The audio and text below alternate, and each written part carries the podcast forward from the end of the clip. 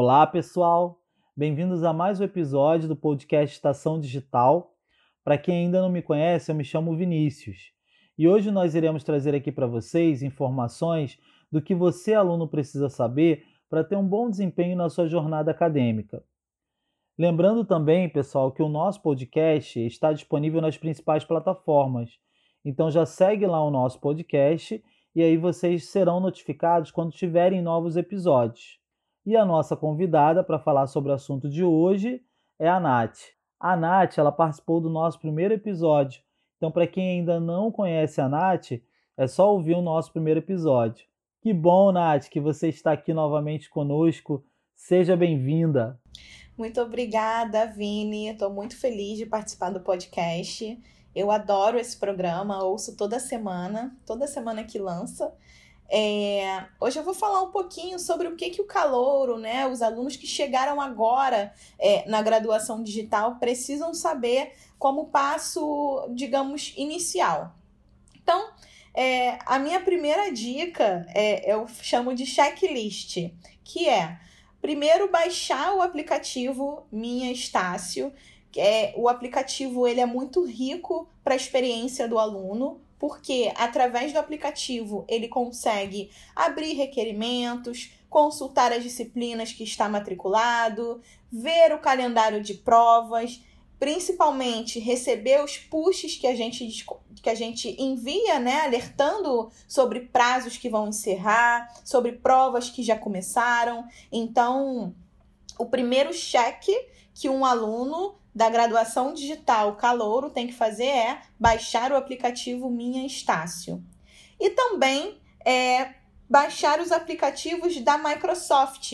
Poucas pessoas sabem, mas o, o, o, aluno Estácio, todos os nossos alunos, têm acesso aos, aos sistemas da Microsoft. Então, Excel, PowerPoint, OneDrive, OneNote, o Planner, são aplicativos que estão disponíveis para o aluno que vão trazer uma, um ganho enorme na, na, na experiência dele, na jornada dele como aluno. E também, não, não menos importante, acho que todo aluno digital, todos os alunos que estão agora é, estudando de casa, é importante adquirir um fone de ouvido. Por quê? Porque através do fone de ouvido você consegue se concentrar nas suas aulas, colocar um som é, para concentração, para que se a sua casa tiver uma baderna, seus, sua família falando pra caramba, você conseguir focar direto na sua, na sua videoaula, nos, nos textos da sua aula. Então, os três primeiros pa passos principais que um aluno é, digital, calouro digital, tem que dar é baixar os aplicativos Minha Estácio e os aplicativos da Microsoft. E também o fone de ouvido. Essas dicas são muito importantes, Nath, gostei. E sobre a estrutura curricular do aluno e até a manutenção da grade? É importante ele fazer essa consulta no seu CIA do aluno antes de começar seus estudos no semestre? Sim, então, deixa eu esclarecer. Os alunos calouros, eles não fazem a manutenção de grade é, nesse primeiro momento, né? A grade, ele já é enturmado nas primeiras disciplinas do curso dele. É, mas é muito importante que ele conheça a estrutura curricular da, da, do curso dele, né?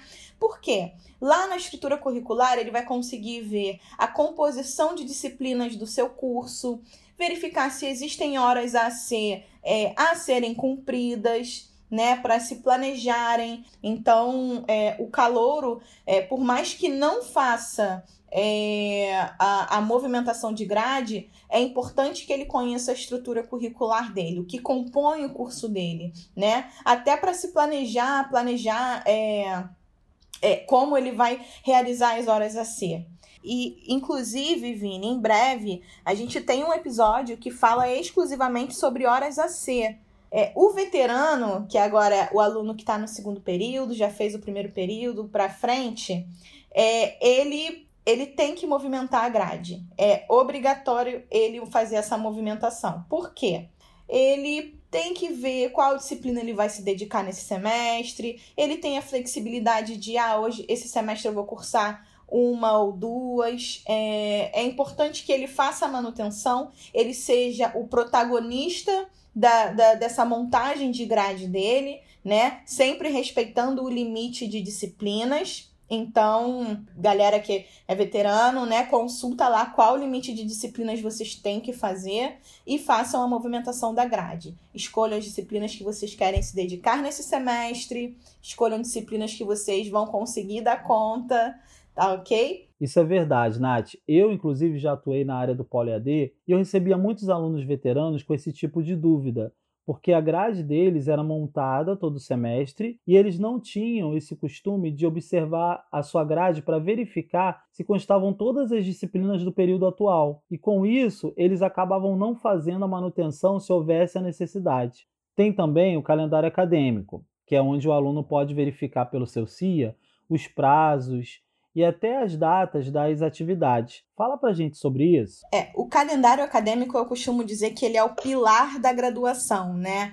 É, é através dele que a gente consegue fazer a manutenção é, dos nossos estudos, né? Fazer um planejamento, estruturar a nossa rotina de aprendizagem. Então, é, um ponto principal que o calouro, eu tô, eu tô sempre batendo na tecla do calouro, porque é o que o, o, o nosso episódio é o que você precisa saber, né? Então, meus amigos calouros que estão chegando agora na graduação digital, é, peguem o calendário acadêmico, deem uma olhada nas datas dos eventos acadêmicos, dos principais eventos acadêmicos, que é avaliação, simulado, é, início do semestre letivo, principalmente, né, o início do semestre letivo para os calouros. Se atentem a essa data, façam um plano de estudo, pega um Excel, uma folha, inicialmente escreve lá os dias que você vai se dedicar à faculdade, o dia que você vai se dedicar à realização de provas. E assim, Vini, uma dica que deu muito certo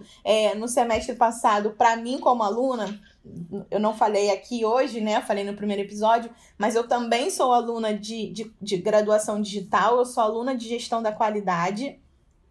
E a minha, a minha a melhor forma que eu encontrei foi estudando uma disciplina por vez. Eu descobri que não conseguia é, fazer tudo ao mesmo tempo, então eu fiz exatamente essa dica que eu tô dando. Peguei o calendário acadêmico é, e escrevi no dia, na segunda-feira, entre o dia tal e tal, eu vou me dedicar à disciplina Ferramentas da Qualidade. E aí me dediquei, fiz a minha prova, obtive sucesso e fui para a próxima. Então, é, o calendário acadêmico ele é o nosso maior aliado é, nessa construção do nosso planejamento de estudos, ok? Serve para os veteranos também, tá? A gente sabe que tem veterano que ainda tá com, com com algumas dúvidas na ambientação, na forma de estudar. Então, pega essa dica, baixa o calendário acadêmico e já comecem a planejar é, os estudos de acordo com as datas que estão disponíveis lá,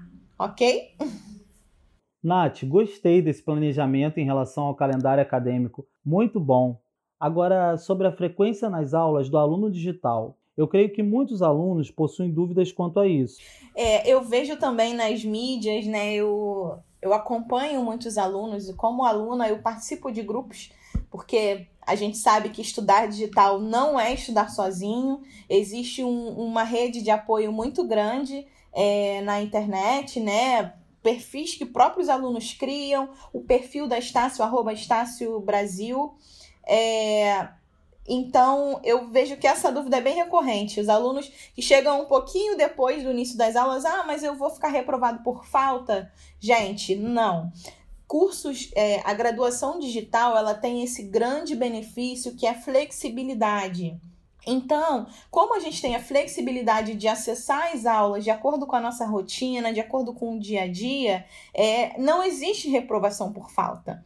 Mas é muito importante que, que os alunos, que vocês alunos, né, é, tenham o hábito de, de acessar. Não deixem passar muito tempo sem entrar no ambiente, sabe? É, eu de novo, vou me colocar como exemplo que, que como aluna, eu, eu criei a rotina de eu vou hoje para a faculdade. E eu entrava no meu quarto, fechava a porta e eu estava na faculdade. Então, não existe reprovação por falta, mas a frequência no acesso é muito importante, né? A gente sabe que criar uma rotina, criar é, hábitos saudáveis, né? Que o, o, estudar é um hábito saudável, é, é muito importante, ainda mais quando você é um aluno de graduação digital.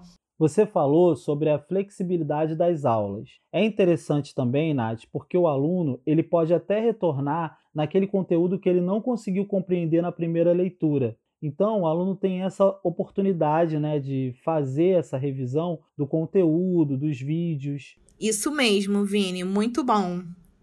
E, Nath, você também comentou sobre as horas A a C na estrutura curricular.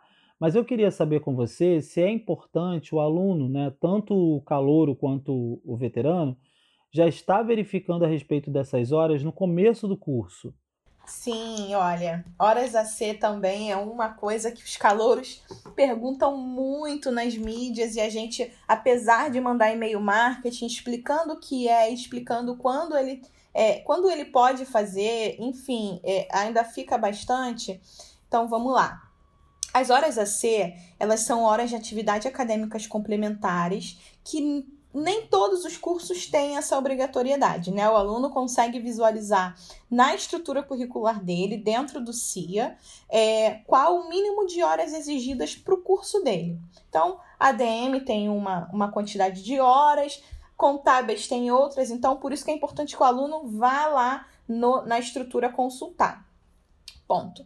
Ah, Natasha, eu preciso fazer as, todas as minhas 200 horas em um semestre? Não. Essas horas de, de atividades acadêmicas complementares, elas podem ser cursadas durante toda a vida acadêmica do aluno. Então, ele tem todo o tempo dele com a gente ali, né, do início ao fim do curso, para concluir essas horas a ser.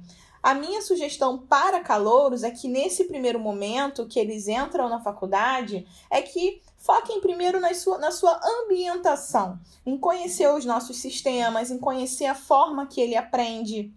É muito importante, como um aluno digital, é, saber qual é o seu formato de aprendizagem. Também tem um podcast falando sobre isso, que a professora Marciane gravou, que está maravilhoso e bem esclarecedor. É, depois que ela que eu ouvi o episódio, eu fui descobrir qual é o meu minha forma de aprendizagem. Eu sou aluna sinestésica. Foi muito legal, mudou um pouco a minha forma de estudar, mas é, é importante que o aluno tenha essa, esse autoconhecimento, né? Então, as horas a ser não é uma prioridade para o calouro agora. Ele pode cursar até o fim do curso dele. Tem diversas atividades dentro do portal de horas AC para eles cursarem. Mas quando chegar a hora, é, a gente avisa, a gente sempre vê um timing bom para sugerir para o aluno: olha, aproveita que você está de férias, já concluiu suas provas, por que não fazer uma hora C? Então, o, esse planejamento acadêmico do aluno é muito importante. Então, é, é isso. Espero que ajude. E também essas atividades, esses cursos online, podem ser realizados até pelos alunos que não têm a obrigatoriedade dessas horas no seu curso, porque é sempre bom termos novos conhecimentos. Muitos cursos também geram certificados e aí nós podemos incluir no nosso currículo, né, Nath? Exatamente, Vini. É isso aí. Agora, Nath, eu quero saber de você como funcionam os critérios das avaliações para o aluno digital. Legal, Vini. Vamos falar sobre as provas. É, o aluno ele faz uma prova, a prova AV, e se ele conseguir nota igual ou maior do que 6, ele está aprovado na disciplina. Mas caso ele tire menos do que 6, ele ainda tem a chance de fazer a prova AVS, que é uma avaliação substitutiva.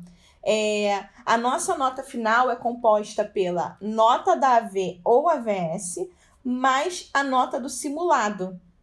O simulado é ponto, é ponto obrigatório. Quanto que vale a prova? Bom, a prova vale 10 e o simulado que eu acabei de falar vale até dois pontos extras. Então, é muito importante quando vocês receberem um e-mail lá falando que começou o simulado, vocês façam o simulado para garantir dois pontos extras. E é muito legal porque com o simulado você consegue é, aprender mais, porque você estuda o conteúdo, vai lá, faz uma ou duas questões do simulado e ainda.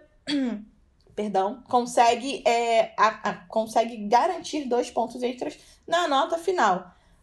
E o bom também é que o aluno ele pode fazer AVS mesmo que ele consiga a média na V para melhorar a sua nota, porque vai prevalecer a nota maior entre a V ou a AVS. E só é somado a nota do simulado nas avaliações desde que o aluno tire a nota 4 ou superior a 4 na V ou na AVS.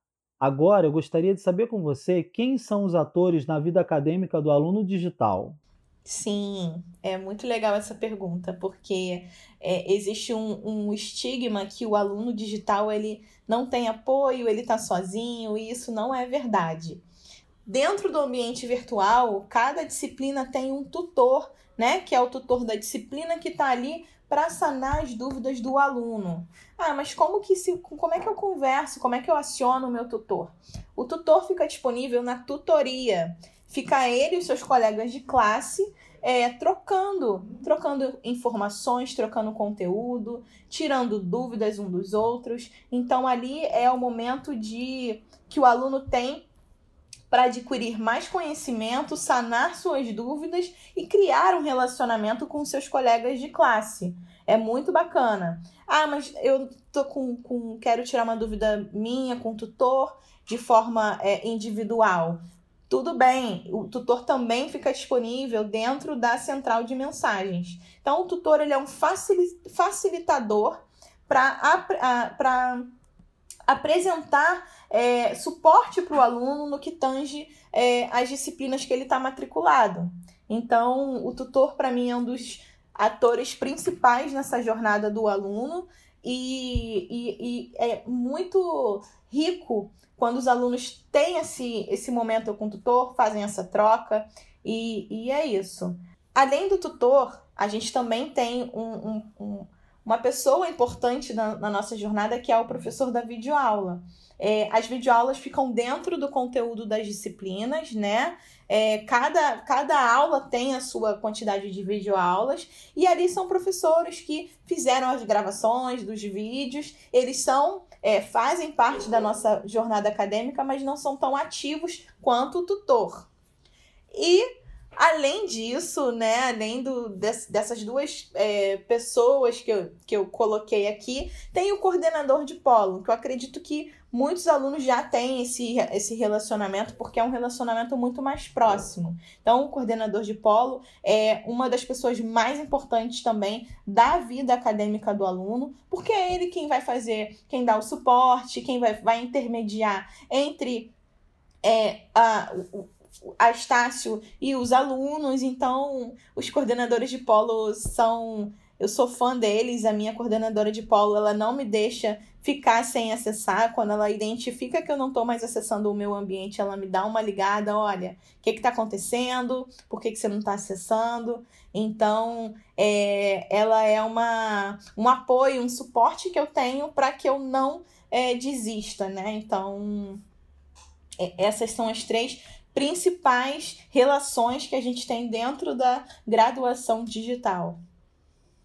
Nath, muito obrigado pela sua participação mais uma vez e eu tenho a certeza que todas essas informações irão ajudar muito a todos os alunos para terem um bom desempenho em seus estudos. Obrigada, gente. Eu me chamem sempre, eu adoro participar. É, quero desejar para todo mundo um excelente semestre letivo, de muito sucesso acadêmico é, muitas notas boas, principalmente. E é isso, sejam bem-vindos. Pessoal, lembrando também que vocês encontram essas informações e outras no nosso guia prático. Bom, espero que todos tenham gostado e até a próxima, pessoal!